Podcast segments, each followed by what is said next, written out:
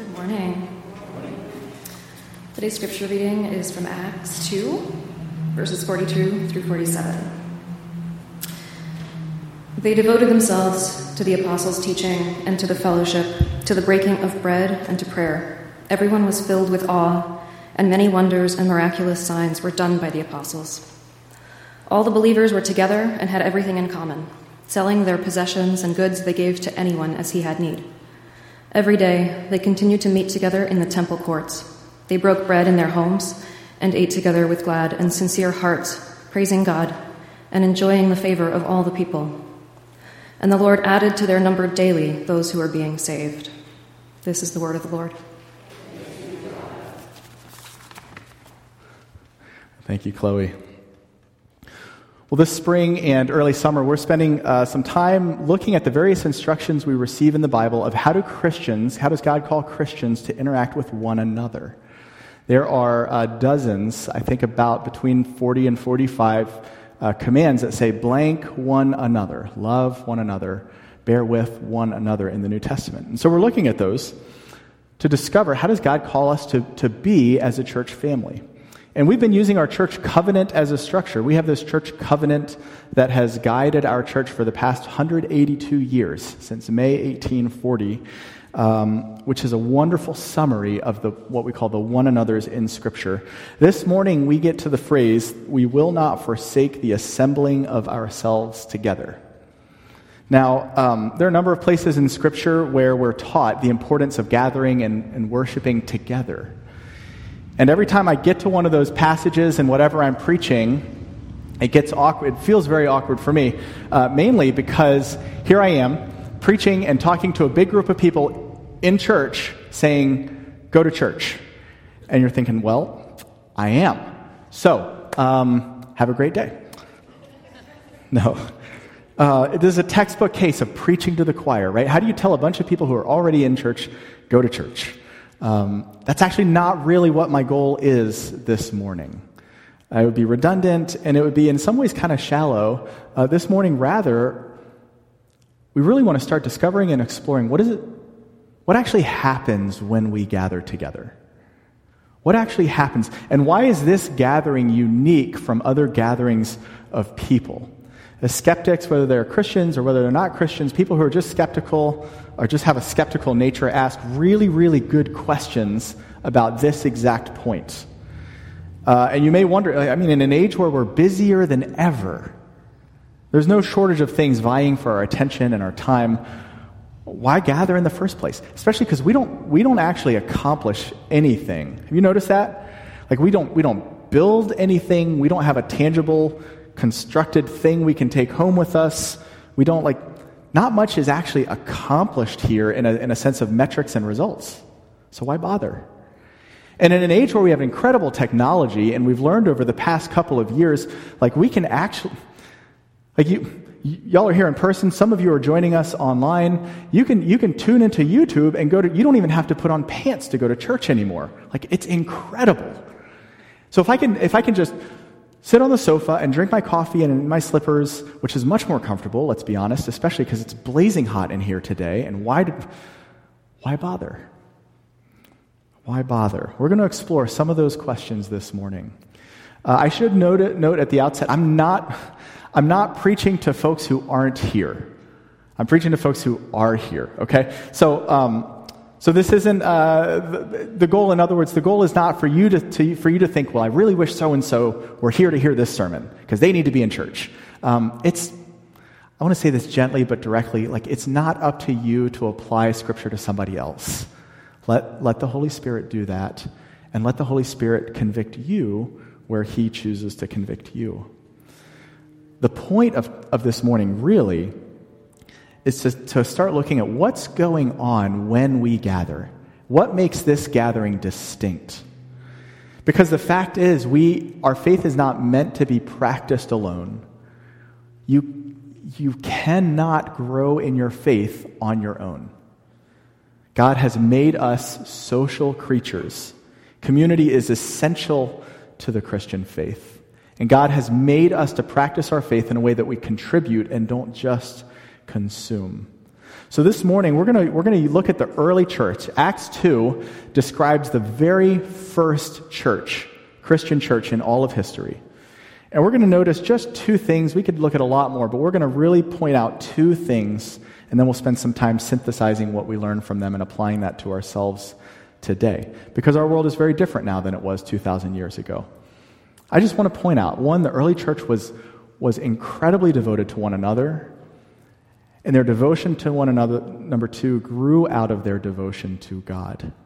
There's, there's a twofold devotion, a twofold commitment to God and to one another. And if you cannot have one without the other, we cannot at least have a Christian devotion to one another without a devotion to God, and we cannot have a Christian devotion to God without a devotion to one another. So we're going to look at both of those pretty briefly, and then we're going to put some pieces together. First, let me just, let me just read the passage again for you and listen for the language that describes the one another, the community aspect of this. I'm going to emphasize each word that indicates a devotion to one another. What I want you to notice is look how frequently this is said. This is not just a one off. They, plural, devoted themselves to the apostles' teaching and to the fellowship, to the breaking of bread, which is a communal action, and to prayer. Everyone was filled with awe, and many wonders and miraculous signs were done by the apostles. All the believers, all the believers were together and had everything in common. Selling their possessions and goods, they gave to anyone as he had need.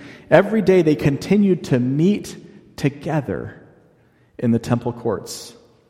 They broke bread in their homes and ate together with glad and sincere hearts, praising God and enjoying the favor of all the people.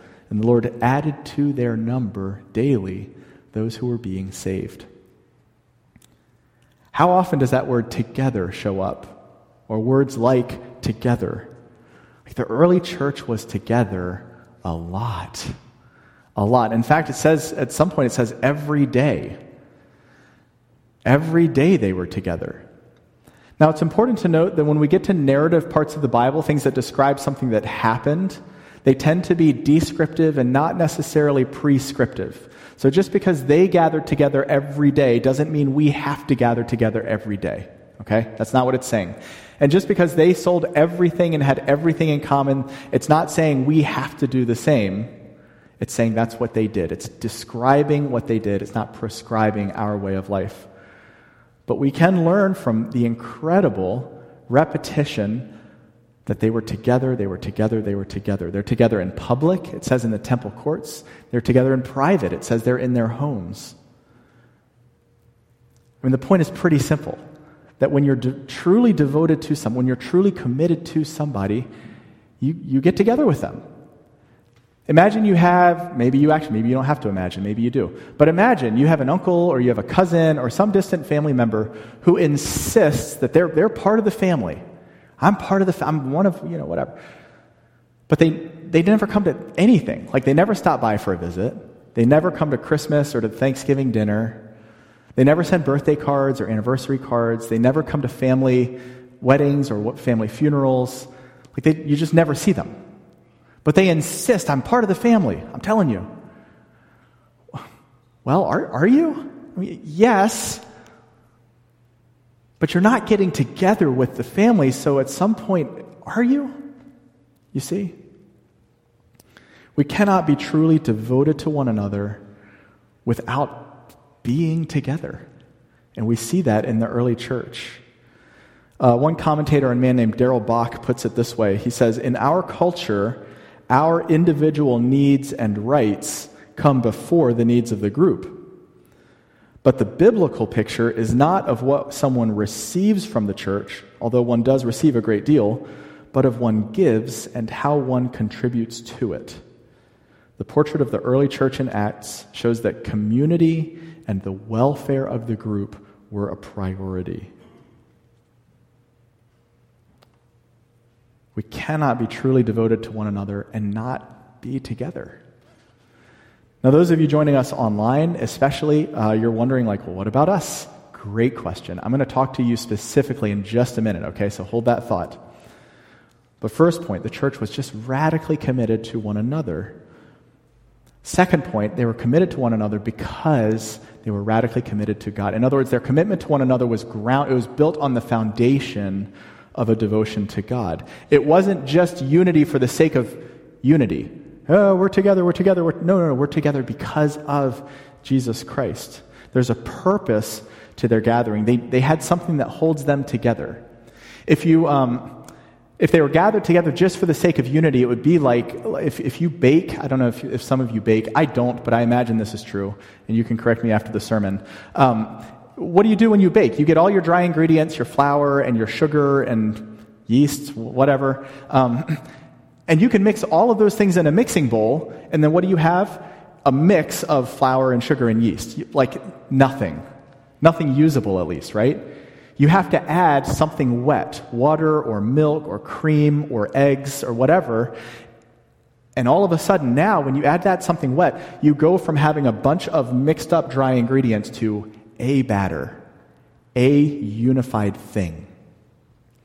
In, in that sense, Jesus Christ is the thing, the water or the, that would have been a good point, like living water, or the eggs, or make that into a metaphor. I don't know. Um, he's the thing that takes us from being just this group of intermixed, but not, we're not unified, to like, we become a batter. The early Christians didn't just gather to gather for the sake of gathering. We don't gather just because this is a nice social thing. No, we gather because we're focused around Christ. And we see this in the text. Let me just point out a couple of verses that show this. Verse 42, they devoted themselves to what? To the apostles' teaching.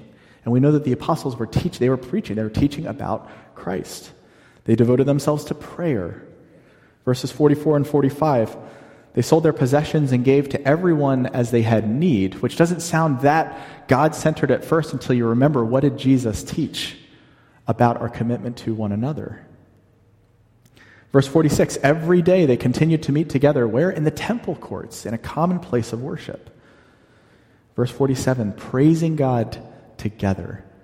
This is not just a, a group of people who happen to like each other and are socially united. No, it's, it's much, much more than that.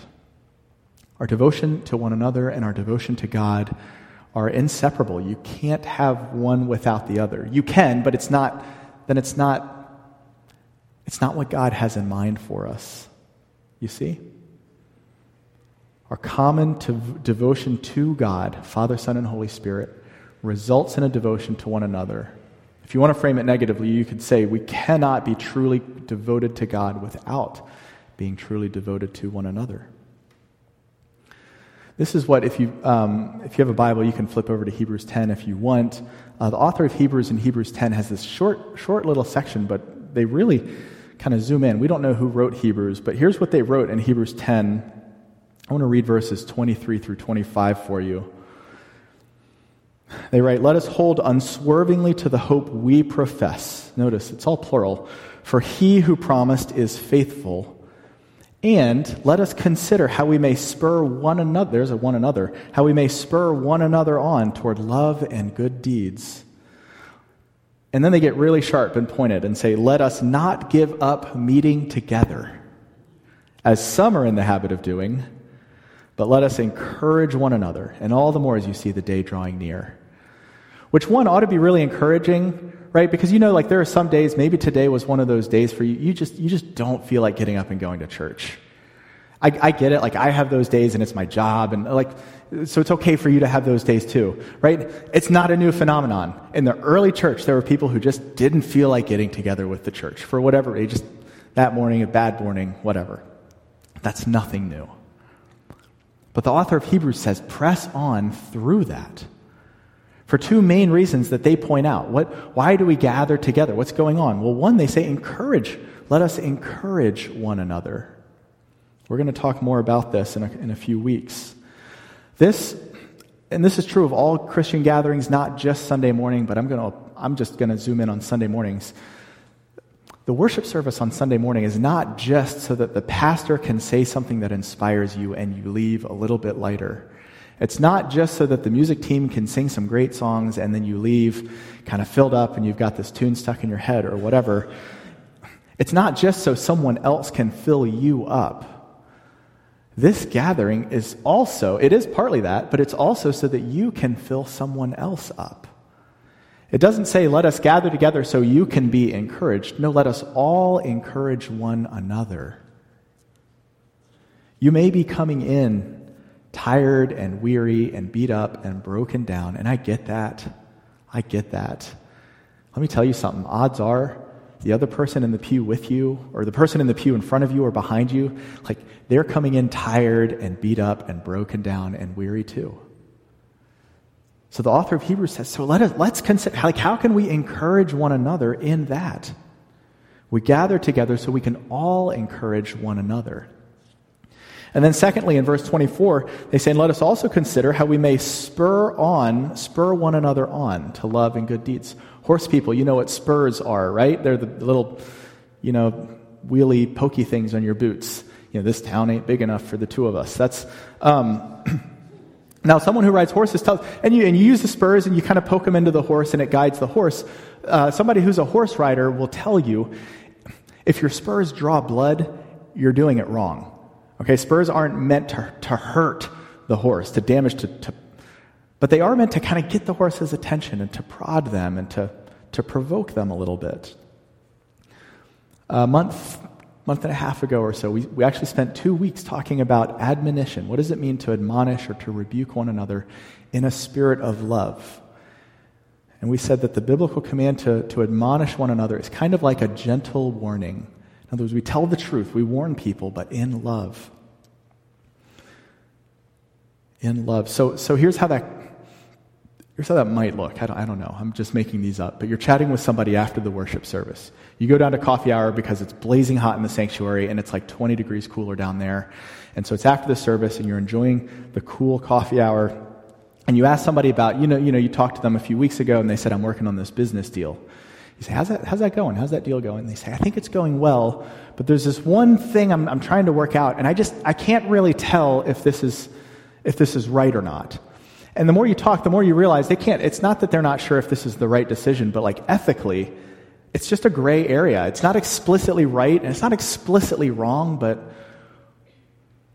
you're just having this conversation and, and, and maybe you can just gently ask, like, do you, do you think the Holy Spirit might be just working through your conscience in this? What do you think? You can just ask questions and try to help discern, like, how can I write a business deal in a way that honors God. And maybe you take them aside, you pray with them right then and there, like a short 20 second prayer. Just God help help so and so to figure out how to how to close this deal in a way that that makes money and makes a profit, and helps the company and helps that person and is right, that honors you. Or maybe you um, uh, maybe you get to church and you're just you have toddlers. God bless you. you have toddlers and you're tired and someone asks, like, how's your week been? And for some reason, you have the courage to be more honest than you usually are in church. And you say, you know what? Like, I just, I'm at the end of my rope. And I've, I've just snapped at my kid over and over. And not for any good reason. Like, they, they haven't done anything wrong. It's just they're being a toddler and, you know, like toddlers. And the person has a little bit of perspective and they say, you know, man, I, I remember those. They say that. No, they say, you, I like I remember I remember those days. Man, those are those are hard days. Hang in there. Like it gets better.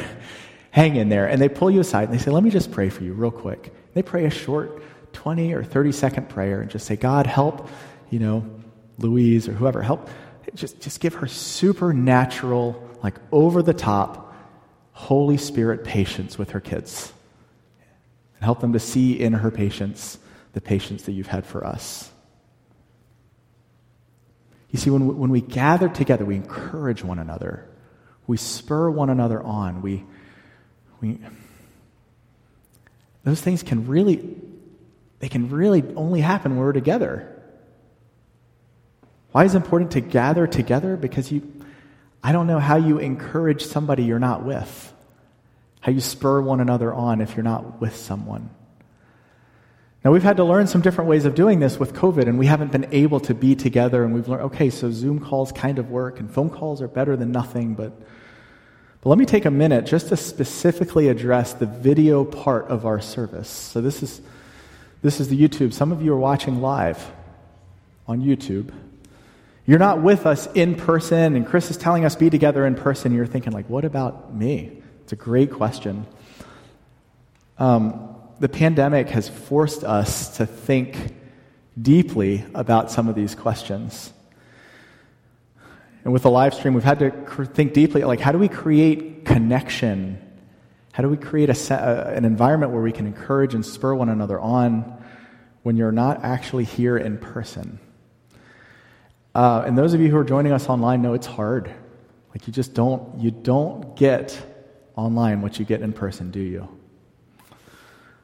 This isn't I don't say what I what I say to judge this is just laying out the facts here. When you're in person, when you're not in person, you miss that true connection. A, I know there's a couple of comments over on the sidebar, you know, in YouTube, and people saying good morning. That's good, but it's not the same. You can't really participate in the worship service. You can't, um, I'm going to paraphrase here, but C.S. Lewis uh, was writing an essay about something slightly different, but the point applies. He says, Imagine you have a group of four friends, and one of them, I don't know, we'll call him Jack, um, dies and isn't part of the group anymore. The group of three who's left is not the same old group. It's just Jack happens to be absent. No, like Jack not being there fundamentally changes the nature of the whole group. Why? Well, because Jack had a way of listening that really drew Sam out. And Sam is a little more reserved and quiet, but he knew when Jack was listening, then, then, then he kept. So, so that changed the nature of the group. And Jack had a way of telling jokes in a certain way that really got Mary going. And Mary's laugh was just infectious and contagious. So do you see, like, all of a sudden, when you pull Jack out, you don't have the same group minus Jack. You have a fundamentally different group a fundamentally different group. How do you encourage someone? How do, you, how do we spur one another on? How do we say, hold on to the faith when we're not actually together? There, I, don't know of a, I don't know of a good way. The, the way I've come to think about the live stream, and we have to address this, is I think it's a good concession and it's a poor convenience. It's a good concession and it's a poor convenience. Here's what I mean by that not concession like the concession stand, but you had to concede something, right? You had to give up something. We know you're, you're giving up the benefits of being what, what we're meant to gather to encourage one another. And you don't get that. You just can't online. But sometimes you have to give something up to get something. And if you're, if you're, some of you, and uh, I know some of you watching, right now are very high risk, or you're caring for someone who's really high risk. And because of health condition, conditions, you can't get vaccinated. And, and so you just cannot take the risk of going out and being in a room full of 60 or 65 people. I, like, I get that. And it's, YouTube is better than nothing. It's a concession. You know what you're giving up, but it's better than nothing. Let's just get something. I think it's a good concession but it's also a poor convenience. In other words, if you're able to gather and if you can, but you think, I just, I just, I just don't feel like going through the work of, of getting up and getting ready, you're, you're giving up something, something deep and profound. All that's to say, if you have an alternative, if you can gather, and that could be here or that could be, you might be, you might live 500 miles away and you're streaming into our church for whatever reason, and you're really better off, if you're able to, going somewhere in person than joining us online. Because you just can't get the encouragement and the spurring one another on that you can when you're together with people. Now, that's touchy, I know. And I don't say any of this to judge. I don't know your motives. I'm not judging anybody's motives here. You be the judge. I'm not here to convict you. I let the Holy Spirit do that. And, and, honestly, as far as I can tell, we'll keep streaming online indefinitely because there are people who, for whom they just can't come. And, and of course, we're going we're going to try to love you in that way and do what we can. You may still be wondering, what about this situation or that? Or I don't, I don't know. Let's talk. Uh, maybe, there, maybe there are other situations. Maybe there are other options. My, like, my job is not So my job is not to tell you this is what's right, and this is what's wrong, and this is what you should do, and this is what you shouldn't do. My job is to open God's word and to explore with you what does God say? In this case, what does God say happens when we gather? And how do we respond to God and respond to one another and love God and love one another in the way that He has made us for?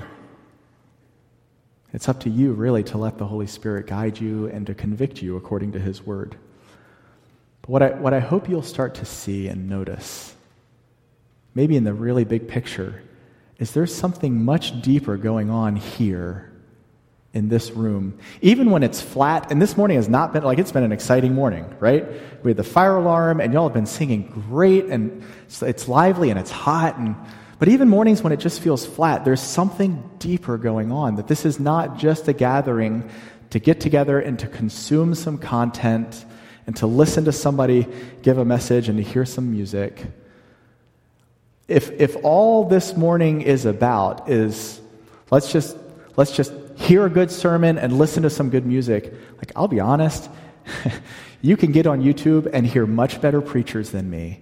And you can hear like incredible worship bands, and you can hear, you can see really slickly produced everything, great cameras and lighting, and like you can get much better content a lot of other places than you're going to get here.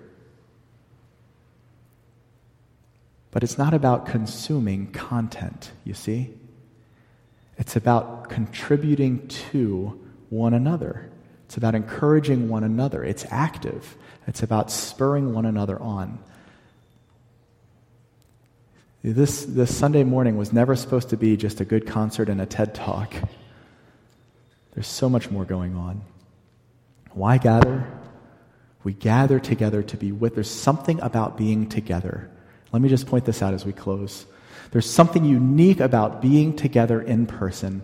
We talked last week about John 1:14. The word became flesh, right? And dwelt among us or tabernacled among us.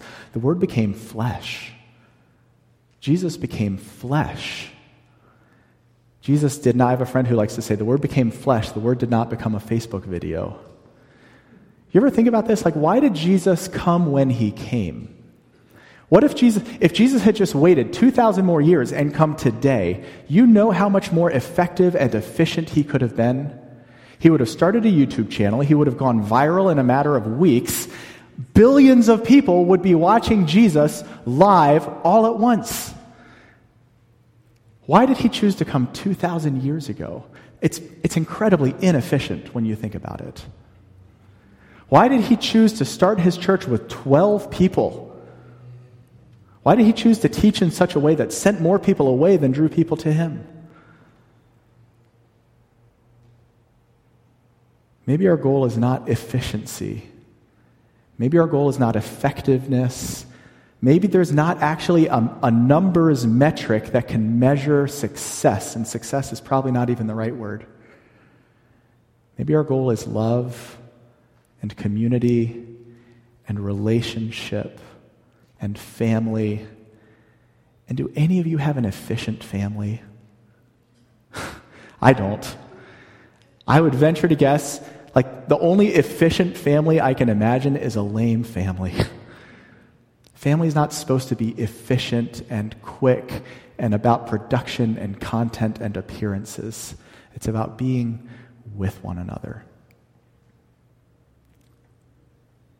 So let us gather together and not neglect meeting together as some are in the habit of doing, but encouraging one another, and all the more as you see the day drawing near. Philip Yancey, a great writer, put, uh, put it this way. This, I'll close with this. He says, Church, the church offers a place where infants and grandparents, unemployed and executives, immigrants and blue bloods can all assemble together. Where else can we find that unique mixture? Only the church.